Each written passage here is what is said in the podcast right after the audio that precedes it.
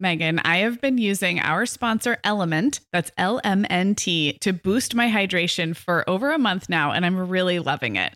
I'm just not very good at drinking plain water, and I love the taste when I pop one of these little packets. I like orange or grapefruit into a big bottle of water. It's kind of fruity and salty, and it just helps me hydrate better overall. Element is a zero sugar electrolyte drink mix born from the growing body of research that shows the best health outcomes occur with higher sodium levels. Each little pack delivers a significant dose of electrolytes, but minus sugar, artificial colors, and other iffy ingredients. Element's flavors are so unique, like fruity watermelon salt and spicy sweet mango chili. And we're going to set our listeners up with a variety pack so you can find your favorite. Right. You can receive a free element sample pack containing eight flavors with any drink mix purchase when you purchase through our custom link, drinkelement.com slash mom hour. That's D R I N K L M N T slash mom hour. This offer is available exclusively through our partnership and is available for both new and returning customers. And if you're an Element insider, you'll have first access to Element Sparkling, a bold can of sparkling electrolyte water. Again, it's drinklmnt.com slash mom hour.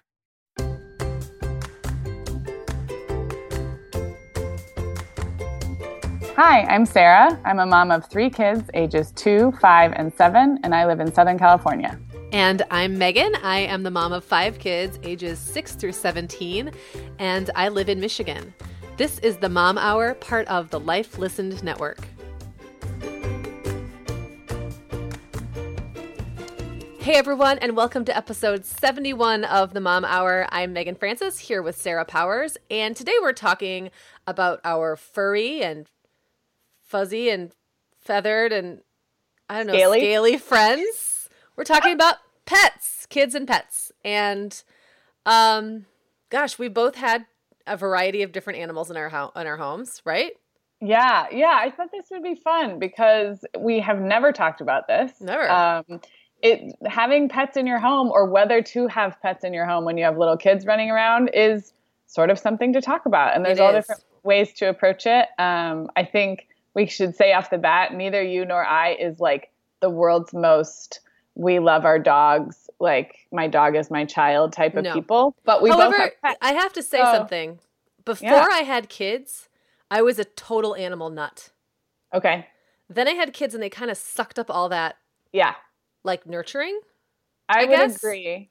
I would agree. I also changed. Were you okay? Let's start with this. Are you a cat person or a dog person? I'm a If you had cat person, and I can't. Me I, I can't have cats because John's allergic, and so there's like a longing in my heart for a cat. I didn't know this about I didn't you. know this about you. I know. And this is another thing that changed with kids because Brian only became allergic with our last cat. And so we actually did own a couple cats together in our early married life.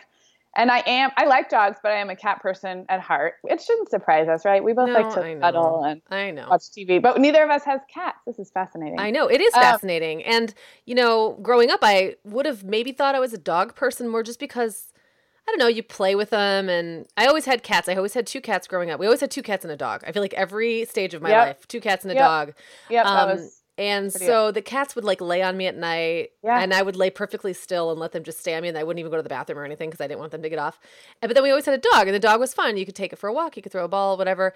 But I think having kids made me kind of over slobber yeah. and, and that And litter. and and, Well, li- and people on like things on you like dogs Yeah. needing you that's when i think i like firmly turned the corner into cat person Well, actually, you know, that's so interesting. I think I'm the opposite. I shifted more to dog person because litter boxes and like the thought of cats walking around and even jumping on counters and tables, which mine Yeah. used to do. And it didn't gross me out before I had babies on the floor. And now, from like a hygiene perspective, cats oh gross me out a little bit. So I think I've gotten more. Now, if you gave me a kitten and said Brian wasn't allergic, I'd be all over that. But I would try to probably have it like go to the bathroom outside or have the litter box like way out in a garage or something. Litter you boxes. do yeah they- they're gross and you do there's a certain tolerance for things like poop and pee Yeah.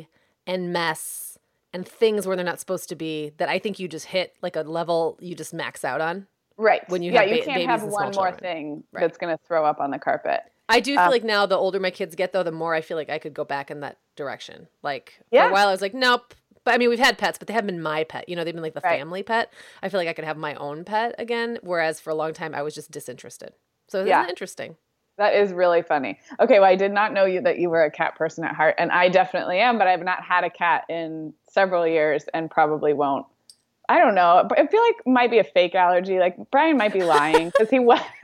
no, he.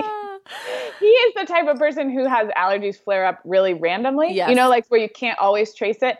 And our second cat that we had together was not long hair, but definitely medium hair. And that's when it started. So I Yeah. do feel like with the right cat. I agree. You know, John and, and John's allergies have gotten better over the years. He used to be like de- like you could not have had him in a house with cats 20 years ago. Right. He would have been miserable. Now he's really gotten to where he can tolerate certain animals, and so I'm not trying to push it or anything. But like several of the kids keep saying, "What if we got a cat? What if we got a cat?" So I don't know. Don't It think- could happen one day, maybe. Maybe Don't I'll have my own little my own apartment with a cat in it, and I'll just Did go you visit get the cat. you just have a cat apartment? I always wanted a, like a kitten, like a kitten foster, like a kitten rotation where I could Uh-huh. just have kittens all the time. I used to really want that. When we get together next, let's just like go pet kittens somewhere. Let's totally do that. We can go on a field trip. Yeah, that is awesome. Oh my gosh. My our first cat together we got from this family who lived way out in the Chicago suburbs and the litter had been um, found like behind a barn, which is basically like the best possible kitten scenario. So they brought them in and they were like bottle fed. And so we brought her home at like eight weeks or nine weeks, but I had pictures and stuff of this family. Like that's what I would do. Mm. I would bottle feed kittens. That sounds great. And I remember having strays when I was a kid. I was also the kid that like the strays always followed home. I don't know Oh, like so I would have like a little train of cats sometimes following me. My mom would be like, "Are you kidding me? Not again." So this episode is headed so many amazing places. I, I just know. I feel like we should pause for any new listeners that so um, we're not always this quite this head over, random. head over to the momhour.com if you want substantive parenting discussions. Otherwise, Just keep tuned. listening. Just keep listening for more on kitty litter. Um, okay, so we've kind of talked about our where we how we grew up with pets. I think very similarly. I have to say one more thing on the dog versus cat person is this is one way where I've become my mother. Like my mom thinks cats are sweet and cuddly, but I just remember her. We had cats who would like pee in the house, and once a cat Yeah. pees in the house, They- then they're done. keep doing it on that spot. And Yes. I just remember my mom feeling really frustrated about that. And she still let us have cats, and she liked the cats as furry friends, but just feeling so grossed out and frustrated by things like peeing in the house or whatever. Um, and now I, that's kind of how I feel if I thought about having a cat is they're great when they're just cuddling with you, but some they can be They don't so- always. they don't yeah. always yes. uh, obey. All right, they well- never obey, but they don't always cooperate. with the Yes, rules. exactly. They do what they want. Um, okay, so tell us about the creatures in your house right now, because you have more than I do. So we have our dog Moxie. She is about seven. We got her when Claire was about a year old. Um, and she is a German short short hair pointer, like purebred on one side, obviously. Okay. But her, that was her mom, and then Yeah. her dad is question mark. We think, I mean, her face looks just like a beagle's face. So Yeah, she's got this odd body. I mean, she's adorable, a very, very pretty dog, but she's got this like, she's kind of fat right now. Uh-huh. So she's got this oddly squat body and her legs are really skinny. So she doesn't look comfortable. Like I'm kind of feeling like she needs to go on a diet because she just doesn't look like she's supposed to be built that way. You know, Right. like obviously she's got this, you know, um, German Terrier pointers are very like, I think like long legged, muscular yes, muscular and dogs. they're lean. Yeah, And very they're lean, lean. like hunting dogs. Yeah. And she's kind of got this squat, like beagly body on these like long Uh-huh. legs. It's it's odd, and her head is like kind of like a little pinhead now. But anyway, she is the most chill dog. Like she, what we got her from the Humane Society, and Uh-huh. the reason there was like a bunch of her in the litter, and I liked her because she was just this like super submissive, almost like passive aggressively submissive. Mm-hmm. But you'd walk up and she'd immediately flip over on her back and be like, "Don't judge me," or you know, "Don't reject me." So took her a while to got to stop being quite so skittish. Her only fault is that she loves peanut butter sandwiches and she will steal one right out of your hand if you you know she's gotten a little less spry lately but when she was a puppy she would you know jump up on the table and eat peanut butter jelly Right. sandwiches she's a carb like a carbaholic um so that's been a little bit of a challenge but otherwise she is the the sweetest chillest dog ever so she's great um we also have a hamster who is a long hair Syrian, I think is the name of them. Um, they're So just kind of the, the ones you see at you know PetSmart. It's um like a tan color, and he is the cutest. He's got his own Instagram account, which is at Oh, cheese, yes. We have at not- cheese hands. we have not talked about Scotty Cheese Hands in a few episodes. So no, he hasn't really been. His Instagram has not been updated. He is a very bad social media star, but um, he's just so cute. He's just fluffy. He's like a fluffy little fuzzball. And Clara likes to talk about how the fact that he's only bitten her once, and it was like right at Christmas when we got him for her, and he's Okay. never bitten her Uh, since. So he is Clara's. I couldn't remember. He is Clara's, yes. Okay. And then we currently have a gecko, but it's not like a leopard gecko like what you probably are used to seeing. It's um it's a little guy and it's a like a I don't know, jungle gecko. I mean, I don't even know what the what the correct term- Okay. like a rainforest type gecko. So the cage has to be kept moist. So Okay. like really, Oh, we've, okay. we've had leopard geckos before, and this one's more interesting to watch because he's super fast and funny, like and kind of funny looking. But you can't really hold him because he's so fast. Okay. You know, Okay. he could get And away who? Where does he live? Like, which child does he? He is Williams. Okay. Meagan, the end of the school year and kickoff to summer is a busy time of the year for families, but we can all eat stress free and hit our wellness goals with ready to eat meals from our sponsor, Factor. Factor's delicious meals are never frozen and can be ready to eat in just two minutes. You can pick from a weekly menu of 35 options, including popular choices like Calorie Smart, Protein Plus, and Keto. Plus, they have more than 60 add ons like breakfast, lunch, snacks, and beverages to keep you fueled all day long. So, our team was comparing notes recently on our favorite Factor meals, and Katie loved the herb crusted chicken with mashed cauliflower and toasted almond green beans. I loved that one too. And get this, so did her little boy, Charlie. She heated it up for lunch one day, and Charlie, who's three, ate almost all of the green beans. I mean, that's quite an endorsement, right? I was going to say, what a parenting win. and I get it, Charlie. Those green beans are crazy good. And if you really want to treat yourself, they even have meals with filet mignon, shrimp, truffle butter, broccolini, and asparagus. Listeners, head to factormeals.com slash momhour50 and use code momhour50 to get 50% off your first box plus 20% off your next box. That's code momhour50 at factormeals.com slash momhour50 to get 50% off your first box plus 20% off your next box while your subscription is active. Okay, Meagan. Well, over here at the Mom Hour, we are big fans of our sponsor, Our Place. In fact, you, me, and our team member, Katie, were all comparing notes on our favorite product. Katie was telling us that even though she's packing up to move her family to a new house, she cannot put that mini perfect pot from Our Place into the boxes yet because she's using it like every night. Well, as someone who also has a perfect pot, I got mine as part of their mini home cook duo set. I get it. It's nonstick, which is key, but it also has all these handy features like a steam release lid with a built in strainer and this nice beechwood spoon that nests on the handle in this perfect little peg. Okay, well, I didn't get this pot, but now I want it. That sounds so great. Our Place's cookware is great to cook with, beautiful to look at, and healthier for us as well. All of Our Place's products are made without PFAS, also known as forever chemicals. In addition to their cookware and tableware, Our Place is also making waves with their Wonder Oven, the most stylish all in one air fryer and toaster oven. Again, free from the forever chemicals found in many of those air fryers. Listeners, Our Place offers a 100 day trial with free shipping and returns, and we've got a great deal for you. Go to FromOurPlace.com and enter the code MOMHOUR at checkout to receive 10% off site wide. That's from our O-U-R place.com code MOMHOUR. So Moxie is sort of Jacob's, but really is the family dog. Yeah. And then the two other pets belong to specific kids. Okay. I have so many thoughts and questions about these, like, you know, smaller caged creatures because I feel like that will be like the next phase of my parenting life. Right. And that we we pushed so hard on that as kids. We had bunnies. We we never had a guinea pig, and um, my mom has like a deathly fear of rodents. Like you know how some people it's Yeah. spiders, some Yeah, people yeah. like. She let us get. We had two rats at one point, which is pretty much like kudos, mom. It's pretty much like her worst nightmare. And we had two pet rats, and then later I had a pet mouse. And I feel like we just always used to really push to get these creatures and swear that we'd keep their cage Yeah. clean and that we wanted it so bad and we'd play with it every day.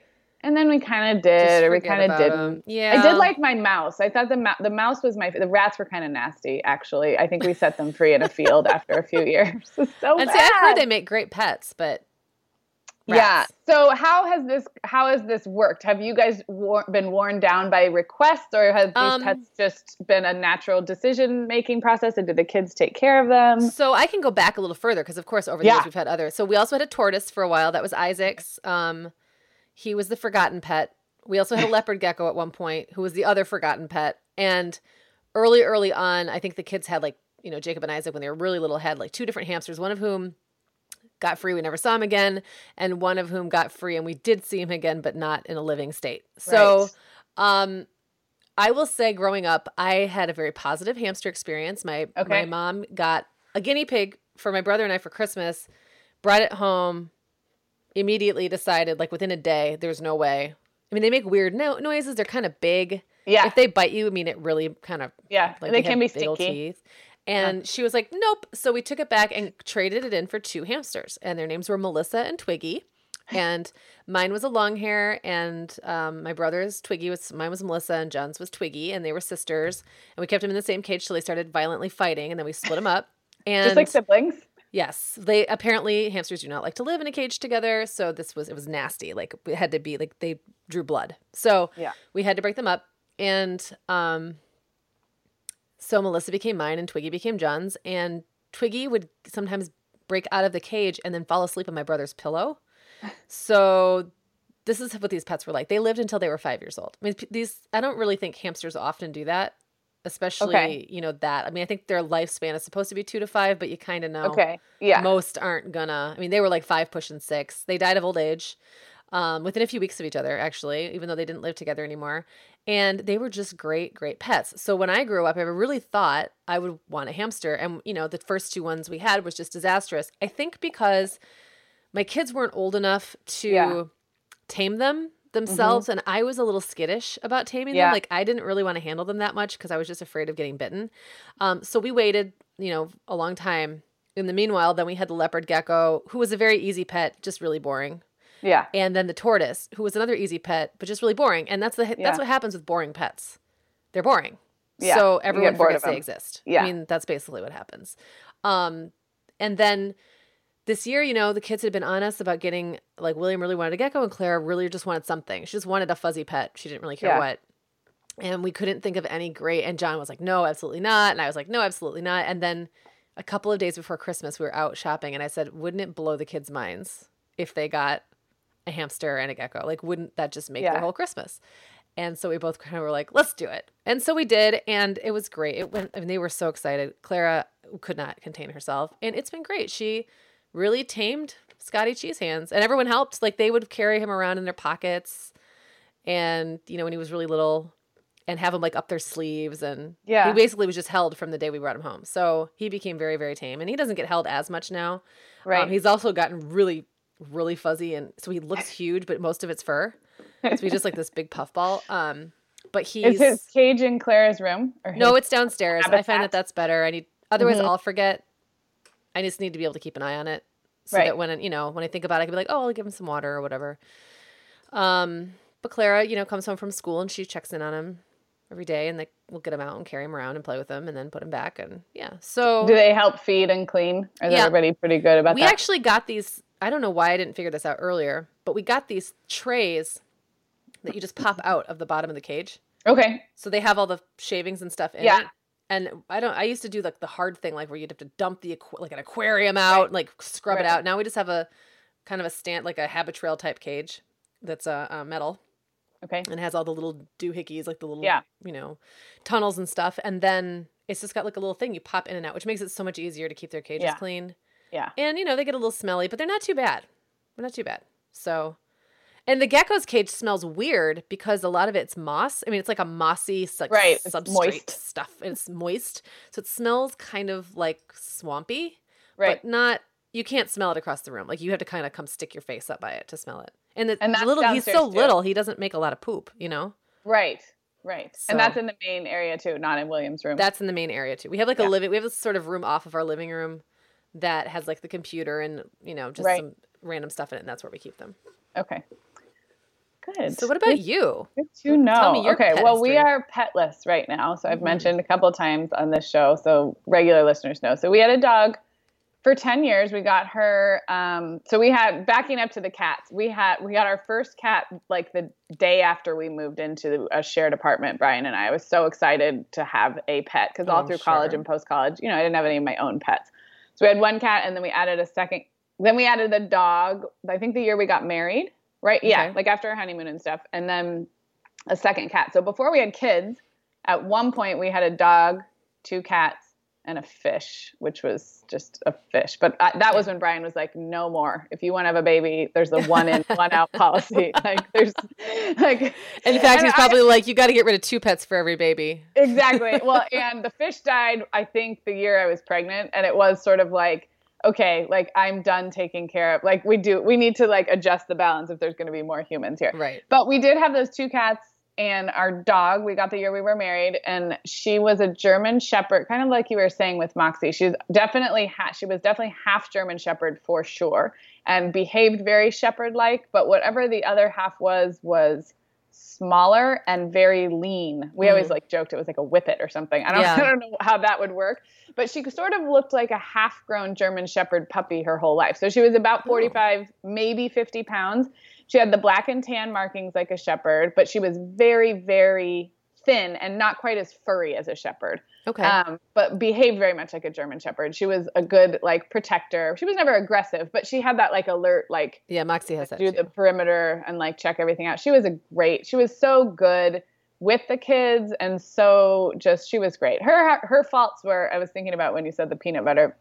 Her downfall was meat. She wouldn't steal any food. In fact, she didn't clean up after my high chair babies, three babies in high chairs. oh my gosh. She would like turn up her nose at all the droppings unless it was meat. So her her like where she would steal, you know, beg, borrow, steal, like kill for would be like hot dogs, bacon, chicken. Oh yeah.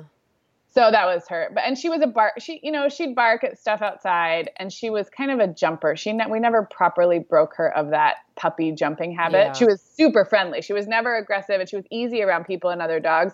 But she'd jump up on you to say hello, which was when we always had little kids friends Yes. coming over. It was very. It could be intimidating, and it, for me, it was more like stressful because it's annoying to have a dog jump on you. And she was not a tiny dog. She wasn't huge, but she wasn't tiny. So but she was a really good dog and she um, v- had a very short battle with a doggy bone cancer starting about march of this year 2016 so she we found out in march when she just started limping and um, and she was 10 and a half so she was old but she not not old enough to like Right. go that fast um, and then we had to put her down in june so it was a quick Yeah. Oh. so we are, yeah. So we're we're pet free right now. We are definitely.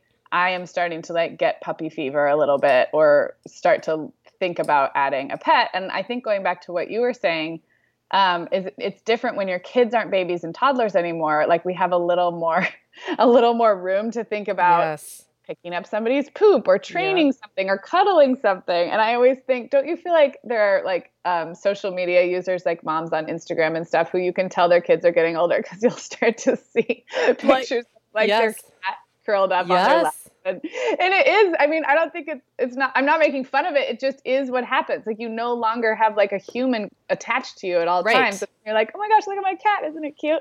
So I feel like this next dog that we get um, will be We get a lot of mine. attention. It'll be mine, and and Yeah. I, you know, I, I'll be pretty bonded to it. I feel, and I do want to get a puppy. I know, I know. There's big debates over rescues and puppies, and right now we're looking at the golden doodle labradoodle thing, which is kind of obnoxiously trendy and cliche. But my parents have one. It's an amazing dog. It doesn't shed.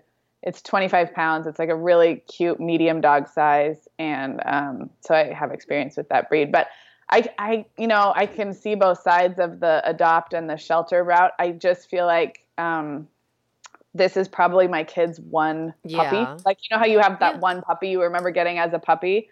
This is with my kids' ages. This is probably This'll that be it. puppy. Yeah. So, I don't think um, there's anything wrong with that. I mean, there's there's different routes to everything, parenting Yeah. and dog agreed. ownership. Now, I have to tell you, I forgot to tell the tale of of Renly, who was our who was Oh, some yes. kind of a doodle. I don't know. I don't think he was a golden doodle because he's not as big as what you're describing. Well, they can be bred with all different sizes of poodles, though. So a golden, Oh.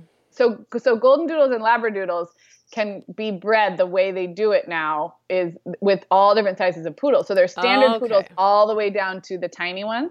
Okay. And so, so yeah, that's what I thought he was. a Doodle. Yes. He so he was the somebody. I mean, we did not have any. We already had a dog. We had no intention of getting another dog. But my so Jenna's um, sister had dog had a litter, and Jenna took one um, early, and it was adorable.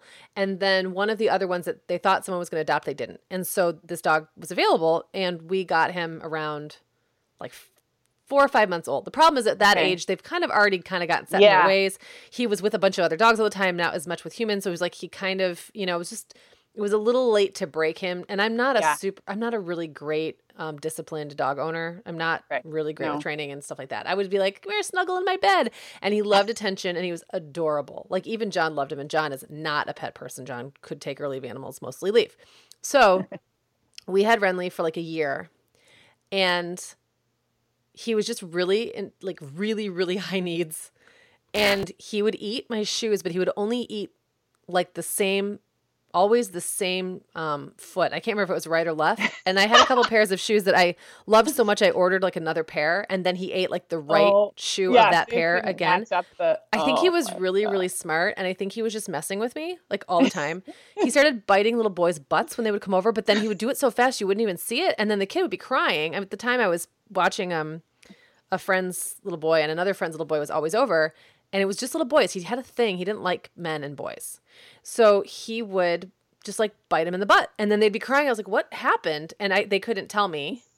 And so we finally caught him in the act. And then I think the last straw was he got up on my table, on my dining room table, looked right at me and pooped on my table. Oh my god! Like he was basically challenging me. And I was like, okie dokie. So we looked around. I asked a friend who was an animal lover, and I just said, if you know of anyone who has the attention, because I just realized yeah, I did Yeah. not. And she would get Moxie so riled up. Like Moxie was such a chill dog, but she would just like jump on her head and bite her ears until Moxie would freak out. And the two of them were always tearing around the house. It was terrible. So we found this young couple who had just gotten approved to get a pet.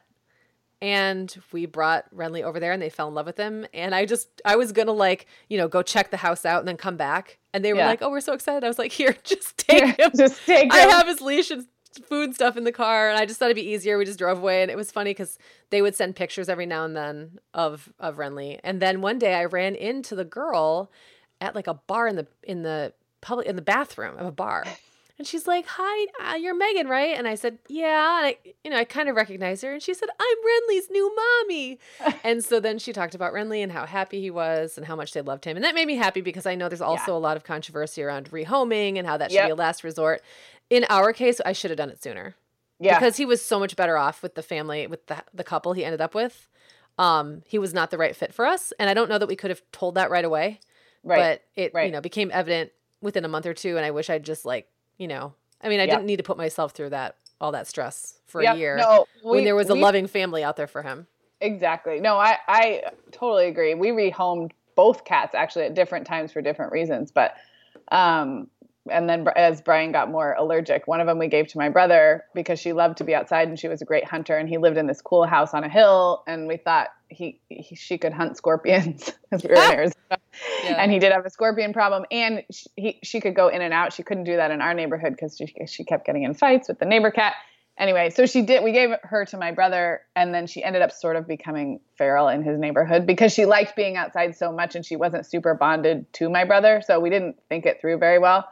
But she was really happy. She, I mean, she had food at his house, and then Yeah. gradually she just sort of, yeah. So that was not a great. I don't know. I guess you can't you can't beat yourself up over it. I think going into pet ownership mindfully is a good idea, but you don't know how it's gonna Right. And I don't know. You're talking to the wrong person to, to make you feel guilty for rehoming. a dog. yeah. Yeah. yeah. Um, well, so hmm, where should we go from here? I don't I'm, know. I'm curious, well, I'm curious about again, like the the decision to get a new pet, and we maybe have talked about it a little bit, but because I'm thinking about getting a puppy, have you guys, when you've gotten a new pet, have you like had expectations for the kids to walk the dog, be part of the cleanup, yada Yeah. yada? It just kind of worked out. Here the here's the thing with that. I think you could have expectations, but I think you have to be really realistic that sometimes it's just going to fall to you Mm-hmm. and and that's just it's just gonna have to get it done. I mean, you know what I mean? Like walking the dog. Yes, uh, William walks the dog. Um, she's really strong, like mm-hmm. crazy strong for her size. And also, I didn't mention this before, but she is a hunting dog of some sort, you know? Right. So she can take off like amazingly fast. Right. And I've seen her jump up in the air, behead a bird in the air, and Whoa. like come back down to the ground with like the bird's body in her mouth. I mean, it's just crazy. She once she gets the tear, you know, she's getting better. She's chilling out with age, but once she gets after something, she's after it. And so I can walk her, and John can walk her, um, and the the teenagers can walk her. William can now walk her. The other two I would not let. So when we right. first got her, it was going to be Jacob's job, and he was only like 11 at the time. It was going to be his job to walk her, and really quickly I realized I did not trust, you know, right. Her not to drag him into the street. I mean, it was just too risky. So stuff that I kind of thought would end up becoming his job ended up really becoming, you know, kind right. of mine. And we Jacob and I did take her to obedience school together and she learned a few things, you know. I mean, but I wouldn't say she she didn't become an excellent heeler. Right. Um, right. Or anything like that. We just kind of learned to deal with with walking her and like what that had to mean and how atten- like how attentive you had to be and how you kind of had to just be paying attention because she would see an animal and go she'd see a squirrel and go nuts. But she would just, you know, that was her instinct taking over. So right. things like feeding the dog. I mean, I don't. we all just rotate that job. Whoever's in the yeah. kitchen when I say, "Hey, feed the dog," they do it. They brush her. Yeah. Um, but I still kind of have to manage it a bit because no one's yeah. really taken ownership of her. And I think right. that's just kind of in our house, that's just realistic. Right. Maybe well, there's I, houses where it wouldn't be that way. Well, yeah. And I think there's, um, there's a lot of benefits to kids, even little kids, to having an animal in the house. If you are, if you're not a pet family, if you can't have pets in your rental or whatever, it's not a big deal. But I think if you are, I think it doesn't really matter how the chores fall out. But mm-hmm. I think if kids can, little kids especially can learn what it means to take care of an animal or yes. what it means to notice that the dog's water bowl is empty or that you know just just sort of as a way to like recognize have that empathy and recognize the needs of another yes, being absolutely. i always love all my kids have had classroom pets in all their preschool and even younger elementary and i always and i think the teachers do a good job of of doing that in the classroom too i just think it's a good as fast as we all move and as busy as life gets there's something about that animal who depends on you for basic needs that mm. it's great for kids to be involved and aware of that you yeah. know however that looks um, i think sometimes we have high hopes that a seven year old is going to be more responsible than realistically a seven year old could yeah. be yes. so yeah yeah yeah and i and i think for clara like the hamster is perfect um, right the amount of care it needs isn't a lot we can easily help with the cage but she can take care of the food and water on her own right most of the time. And she's also had to get good about setting boundaries for like if her friends or cousins come over and they want to take Scotty out and she's not comfortable with, you know, what's happening like she's gotten pretty good about being vocal right. about that and that's you know he he needs to go back in his cage or like we can't walk around with him and that kind of thing right. um you know you have to sit still and while you're holding him that kind of thing but i think you know a hamster is one thing and a dog's another. Mm-hmm. and also, it helps. I really think it helps that she was not skittish about holding him. I think had she been really skittish about holding him in the beginning, he right. would not be as good a pet as he is now. So right. that's another thing to keep in mind. Um, did you ever have pets when you had when you were bringing home newborns? You didn't have a dog at that time, um, but when you were ha- when you had little tiny yeah, babies, I guess we had like a we had like a turtle and stuff. Yeah, but not uh, no, uh, nothing. Because I know it was out. Big, it's a big um, can be a big concern of brand new parents yeah. if you've had and that was more our like we collected pets and then started having babies so we had i think when allegra was born we yeah like i said we had a dog and two cats and um, it can be sort of like something you attach a lot of importance to like how is the dog going to get along or yeah. are there safety concerns and i don't know in my experience it was n- n- not that big a deal i think it is nice to you know, introduce slowly, especially if you have a pet who's particularly um, protect attached to you. Yeah. I always felt like our dogs and the dog, my you know, my parents' dogs and stuff, they they feed off of humans mm-hmm. like energy. So if they see that you love a baby, you know, yeah. they're going to probably love the baby. Having yeah. said that, you know, there's definitely you know your pet, and there's definitely safety things to think about or strategies to sort of like introduce that new person. I don't know why this is making me think of this, but did you ever read the book Socks by Beverly Cleary?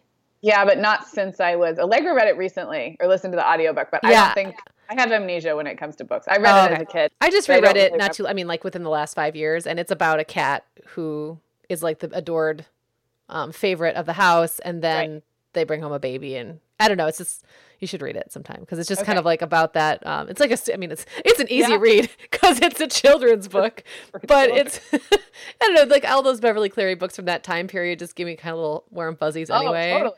Oh, I love them. Yeah, and this one's a good one. We are welcoming back Vionic as a sponsor today. And Sarah, I will be honest, I was sorting through my warmer weather wardrobe the other day and it could seriously use a refresh. But you know what's good to go? My shoes. I've got a great selection to choose from thanks to the Vionic Vitals collection. And lately, the pair I keep putting on again and again is the Uptown Loafer. I have two pairs, one in sand suede and the other in camel leather, but please don't make me pick a favorite. Oh, I won't. I'll let you keep both. That's so funny, Meagan, because I was a little jealous of your Uptown loafers. I was the last one on our team to get a pair, but I just did. I also got mine in the sand suede, and I think I've worn them like four times this week. They really finish off a cute spring outfit. The Vionic Vitals collection has the best essential styles for everyday wear to get you ready for spring. And no matter what shoes you choose, you'll be on the go in comfort because every single pair of Vionic shoes delivers their trademark VioMotion technology for a difference you can feel. Vionic sandals, sneakers, and flats all offer incredible support, stability, and cushioning, and every pair comes with a 30-day risk-free trial, so it's easy to try them out. Use code the Mom Hour 15 at checkout for 15% off your entire order at vionicshoes.com when you log into your account. That's a one-time use only. Vionic Shoes, wearable well-being for your feet. We are welcoming back Ritual as a sponsor today. Meagan, we both try to make healthy choices, but you know, sometimes it's tricky to sort through fact and fiction when it comes to supplements and vitamins to figure out just what they're doing for us. That's why I'm glad Ritual keeps studying their products and sharing the results, especially as it relates to women, since women are the focus of all Ritual's products, including the Essential for Women 18 Plus multivitamin. And the results are super reassuring. Just as an example, Ritual conducted a university led clinical trial for their Essential for Women 18 Plus multivitamin, and it was shown to increase vitamin D levels by 43% and omega 3 DHA levels by 41% in just 12 weeks. Ritual's Essential for Women 18 Plus multivitamin is made with high quality and traceable key nutrients in clean, bioavailable forms with nine key nutrients in two capsules per day. Plus, they are leading the industry when it comes to sustainability. They use lower carbon packaging and prioritize sustainably sourced ingredients. That kind of thoughtfulness really matters to me. No more shady business. Rituals Essential for Women 18 Plus is a multivitamin you can actually trust. Get 25% off your first month at ritual.com slash the mom hour. Start Ritual or add the Essential for Women 18 Plus to your subscription today. That's ritual.com slash the mom hour for 25% off. Um, that also reminds me of. Did you ever see that movie? And I can't think of what it's. It's like based on a book, and I think it had Owen Wilson in it, and it was about a dog. And the only thing I Was really, Marley and Me? from the book? yes, Yeah, I read the book Marley and Me. It's a great book. I mean, it's a, like really, really, you know. I don't even know that I ever read the book, but I did see the movie. And um in the movie, there's this I'm sure this also happens in the book, but there's a scene where like they, you know, they love the dog and then they bring a baby home and the dog won't start barking or something and like wakes the baby up and the mom is like freaking out at the dog. And I remember Yeah. having so much empathy for her because it was like, yeah. ah, like I know what that feels like, even if it wasn't an animal for me, but just like Yeah. some other thing like screwing up naps or, you know, getting in your way when you're trying Yep. to get all you want to do is just have like a five minutes of peace and Yep. here's this animal. So anyway, I, that was another, that was a movie that I thought was kind of a good depiction of, of that. Yes, and the, yeah, and the and the book too. Um, yeah, it's so true. I mean, I really when I was kind of stretched very thin in terms of sleep deprivation and a Mhm. lot of small children, you know, the dog bore the brunt of my mood because I was Yeah. could usually stop short of yelling yelling at an infant. Yes. But um, yeah, yeah, yeah. it happens. It happens, happens. exactly. If you're if you're if you found yourself like flipping out on your dog and then feeling Or- guilty about it later. Or your dog used to be like your baby, and now Yes. it's just has four legs and eats and you eats know, and gets in your way a lot. generic brand food. Yeah. Yeah. That's part part of it. And then your kids will grow up and you'll want a puppy to treat like a baby and dress in outfits and Ooh, stuff. or So if your dog- circle of life. If your dog eats diapers, Oh, gross. my sister's dog ate diapers, and I remember Oh. like thinking to myself, I just could not I just could not handle that. There's just the dog eats diapers. I mean, Yeah. Yeah.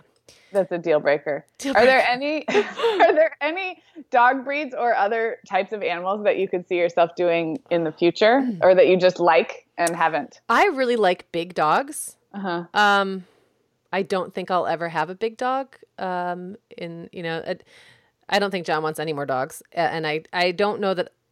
Like I don't know that I would want to go through the training necessary to keep a big dog under control. I mean, they're big; they can really Right. kind of own you if they want to, and you know they can do a lot of damage. So we had a Great Dane growing up, and I loved that dog. Loved her. I Maybe one day when all the kids are out of the house. I don't know.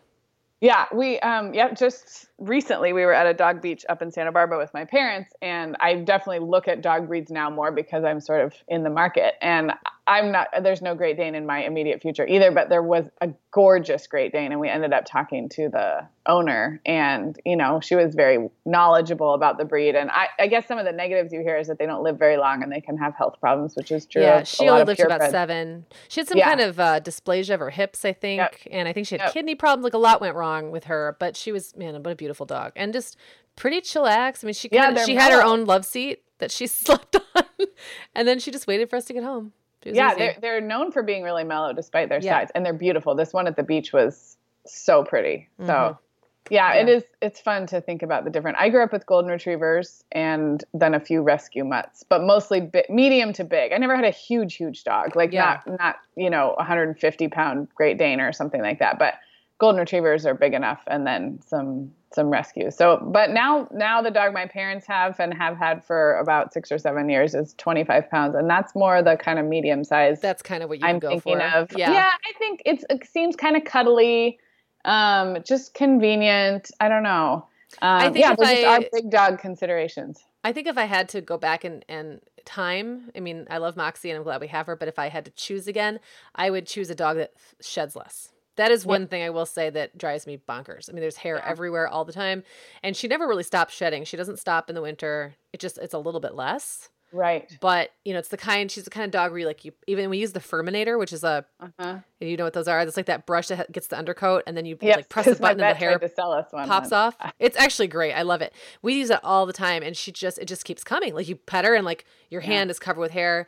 There was one sofa that basically I've just given up on because it was the one that we let her sit on Yeah. and it's the weave is really loose. Oh, and that's right, so yeah. the the hair just kind of like screws into it. So it's Yeah. like a hair couch now. So when people come over, I'm like, don't sit on that couch. That's the dog's couch. Sit on this other one over here. Oh. Well, it's funny. There there have been some things that have been nice about not having a dog, and I can say that like rest in peace, Kona.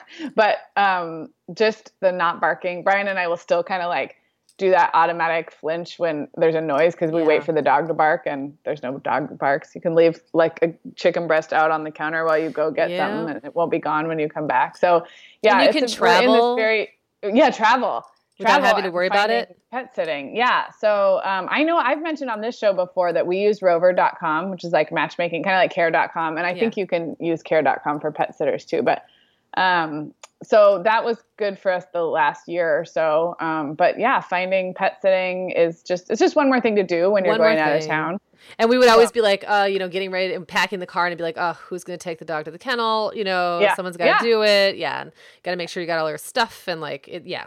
It's, Yeah, and it's not cheap if you're No. going like a boarding or kennel or dog sitter route, and then if you're asking friends and you know, so yeah, it, we are kind of in this interesting space where there's some definite, simple, like we can leave the door open, and Yeah. she wasn't a huge runner, but she'd, you know, she, it was. I didn't leave the front door, or the garage doors open while I was in and out doing groceries because Right. she might, you know, and so things like that, just like, oh, this is simple. Mhm. Life is simple with no Yeah. pet, but it is. It is Uh. simple. but, you know, life is also simple with no children. true. So and we have not kind of- opted for that route. No, we've all, we've both gone in the multiple child route. So, Yes. yeah. Yes, that's yeah. really. I, I guess I would always say to someone like, if you don't feel like you're there, like, don't feel bad if you grew up loving animals and thought you would be the biggest, the world's biggest animal lover, and then you had kids and it sucked it right out of you. It doesn't Yeah. mean that you have lost your humanity or Yeah. that you, you know, don't still have that somewhere in you. But it's like, you know, parenting is um, overwhelming and it takes over like that part of that nurturing part of you. I think it just kind of becomes rerouted to babies for a while. It doesn't mean you won't get it back, and then maybe you won't get it back, and that's okay. That's okay too. If you never no, have it's pets, the no long big. it's the long arc that Yes. you know that yes.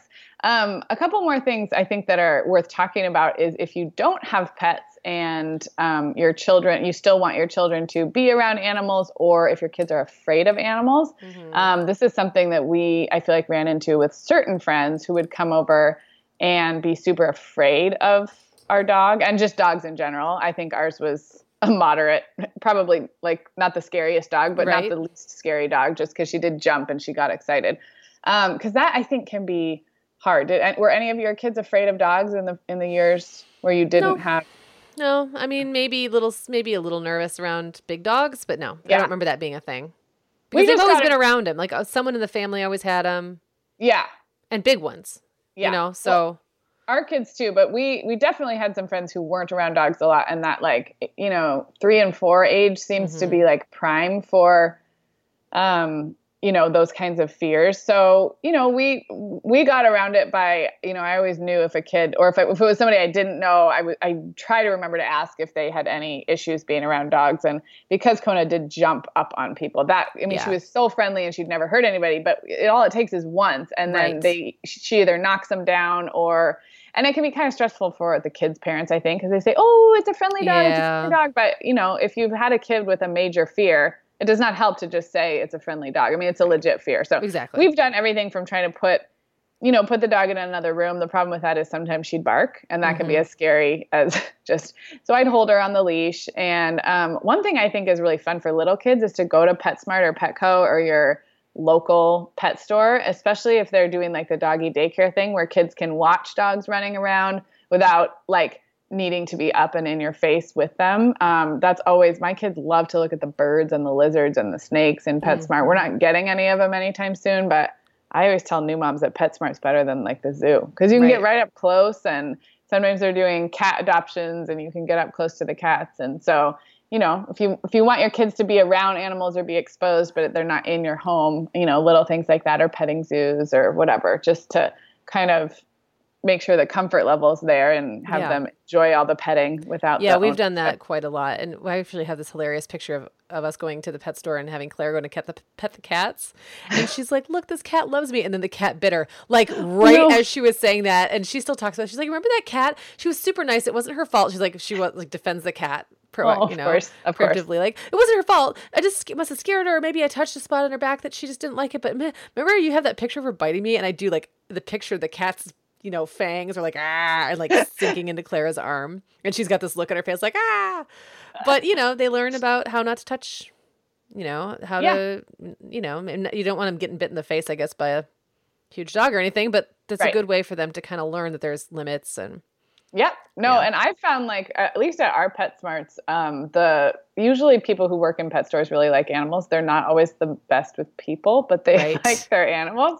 Um, but we've had like they'll on a slow day they'll get out some of the reptiles because Reed loves reptiles and you know teach him how to hold a lizard or a Yeah. gecko or Yeah, you know so yeah. it's they, the there for. people there are nice and yeah so yeah. um, and then how about pets dying? I obviously I've shared our story, but have you with the smaller pets that don't live as long? Kinda, you- yeah, you I have to say that few? like the smaller pets have kind of gone into that night, that good Yeah. night, without a lot of fanfare. I have to say. Um, we did so. I have to tell you this quick story about our our leopard gecko Yeah. because I don't know if you know this, but they can drop their tails off. Um, Oh, okay. if there is any, some le- leopards can. I mean, Yeah. some leopards. Some so- yeah, lizards. Yeah, so they they'll drop their tail if they're scared or stressed or if they think that they're in danger, and they drop the tail, and then the tail flops around, and apparently that distracts the predator, Right. and the gecko can run away. Well, that happened when I guess ours was like I don't know, not that old. Jacob was like five years old, and I heard this blood curdling scream, and I came in, and Jacob looked like he was in a horror, like he'd just seen Oh. like a like a ghost. He was sitting on his knees with his hands over his ears, rocking back and forth, screaming, Oh. and I look over and I just see this tail like flip, flop, flip, that flop, would flip, be flop. stuff of nightmares. I know. And I was like, ah. So I had to call John at work to come home and take care of the tail because I was like, I can't pick up a flopping tail. And it just kept going. Like it did. I thought it would stop pretty quick and it didn't. It just kept going. So, but the gecko just was kind of sitting there like, hey. So I put him in back in his cage and his tail grew back all weird and stumpy and he lived another like, I don't know, five or six years. I don't think it had anything to do with his death. Um, Right. but it it was kind of funny. But anyway, by the time he died, I mean, I think everyone was just kind of tired of him. I, that sounds terrible, but Yeah. he was just I don't know. It sounds really bad, but those that's the thing about those reptile pets. Yeah. Unless someone's really into reptiles, and I mean into feeding them and like checking out their environments and all that, Yeah. they're they just kind of lose their luster pretty quick. Right. Um because they're not cuddly and they don't really do interesting stuff.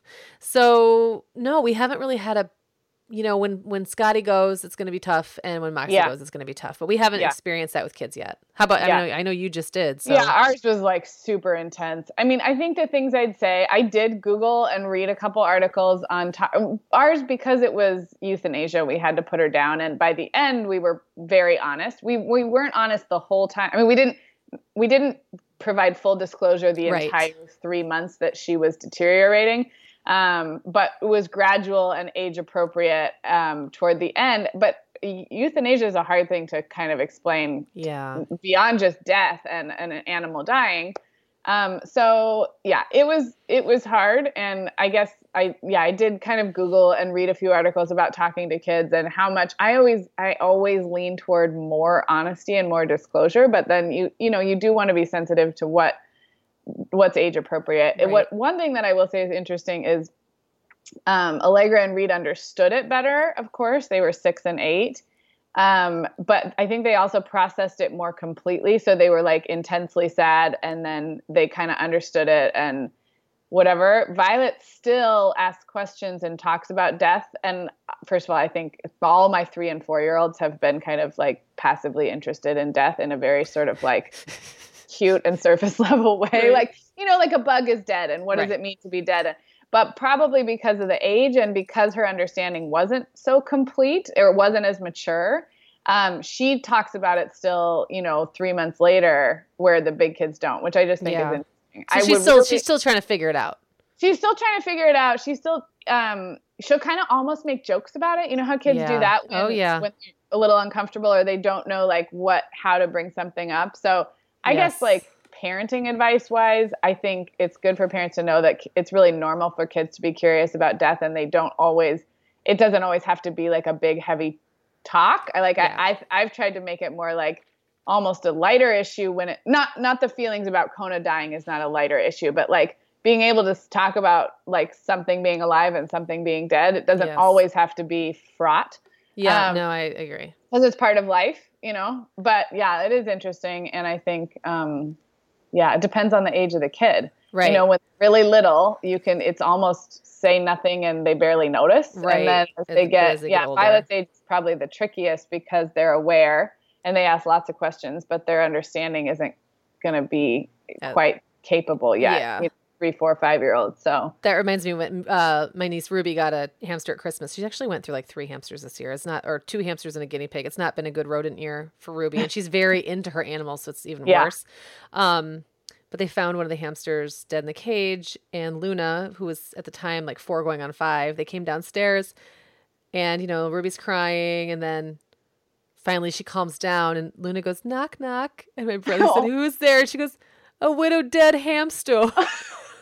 And then Ruby starts crying again. And it was like my brother texted me. He just couldn't stop laughing. He had to leave the Oh, room. Obviously, he didn't want yeah. Ruby to see him laughing, but he's like, oh my goodness, what? How?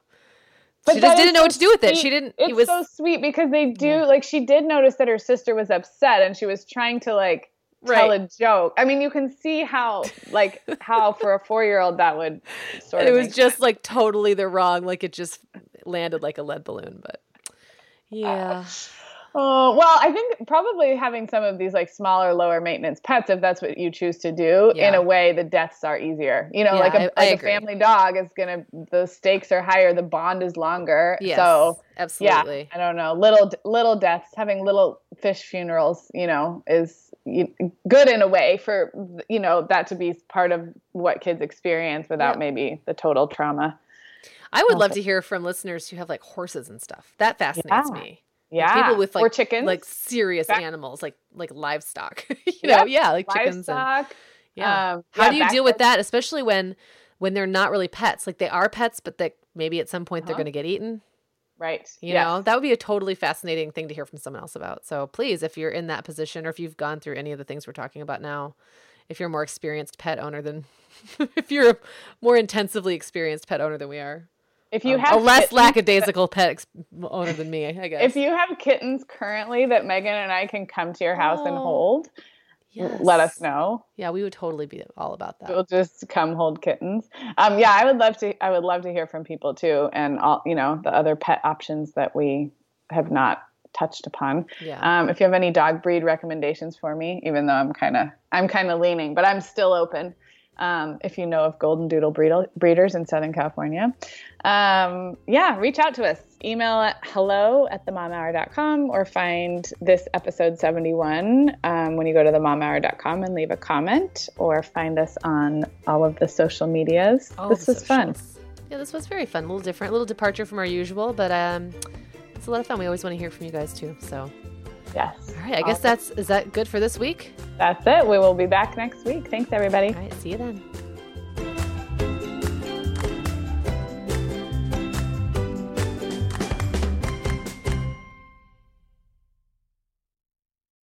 Guess what, Meagan? Over 10,000 teens are already using our sponsor, Erika, to help them unplug.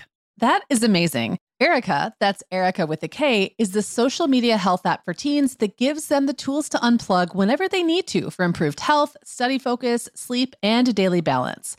It's so cool how this works to hide distracting apps from your phone at the touch of a button, keeping them out of sight and out of mind without deleting your data. Yeah, you know, teens really get that social media comes with risks, including addiction, and Erika helps them build healthy habits and self regulation that will benefit them their whole lives. Tell your teens about Erika and save 20% on the Erika family plan with promo code The Mom Hour.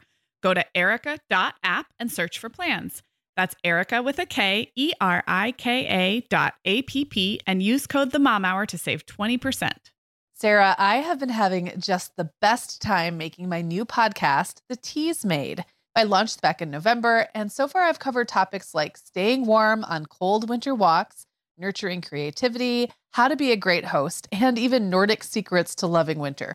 Well, you know, I am fan number one of the Teas Made. It's got such a cozy vibe, and it seems like you've really hit your stride in covering topics like wellness, self care, comforting rituals and routines, and home and family life.